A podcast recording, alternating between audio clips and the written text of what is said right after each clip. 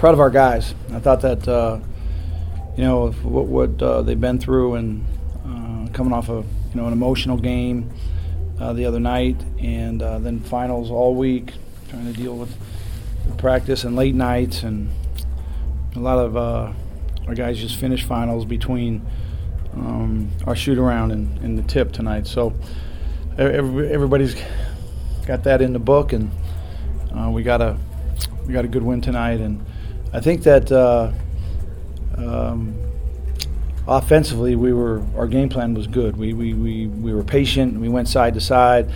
We took advantage of uh, opportunities in transition when we got them.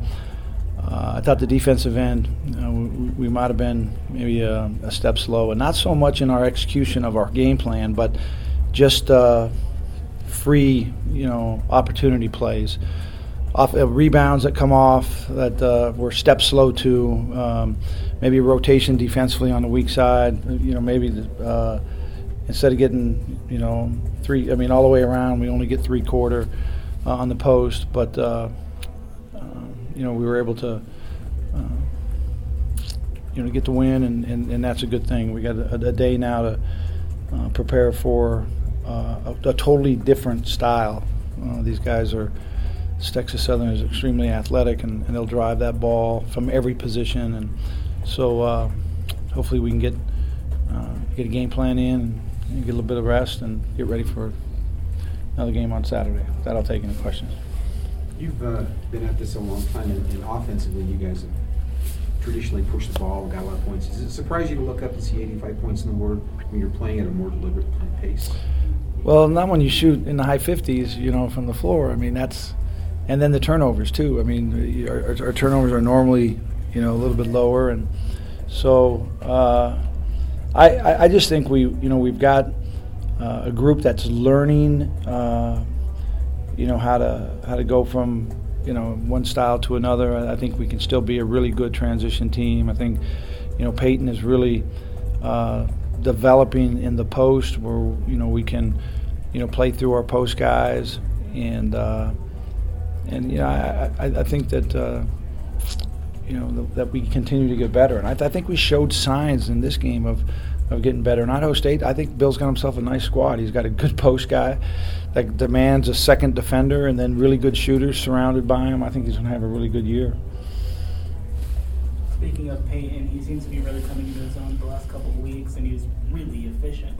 Yeah. I mean, five on five with Bill, you don't get much better. Yeah, and and I, I think that you know defensively, uh, you know, is is where you know he really continues to grow, and uh, we played a lot of zone with him in there tonight, which I think was uh, he's really effective in naturally, um, and then we get him you know, every day in, in, practice, getting better at ball screen defense, and hey, he's he's proven that he's a guy that can step in and really help this team, which is a great thing. A, great thing as you continue to play and lose some guys to injuries, to watch other guys step up, and then hopefully when you know you get the whole package back, that you've got a, a group of guys that can handle the nine-week stretch.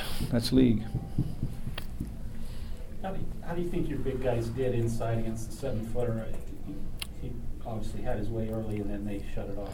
Yeah, and, and you know we, we didn't want him to come in here and and start raining threes. I mean they've hit 10 threes in every game the last four or five games, and so how many did they get tonight? I think we did a pretty good job till late. They hit a few. They also they ended up not, you know got, not getting the double digits, but uh, that was our. We, we, they spaced the floor really well, and so we stayed out on their shooters. They won for 11 at halftime. Uh, then the second half, they changed their philosophy a little bit and started um, driving it. But he demands a second defender, especially when he catches the ball that low. We tried to front him. He's hard to front because he's big and uh, and strong, and you know he. The ones where they're right at the basket, those are the ones we got to stop. We, if he makes an 8, 10, 12 footer, then you kind of have to live with it. But uh, the ones that we'll really kind of emphasize and work on are the, the ones where he got you know right to the rim.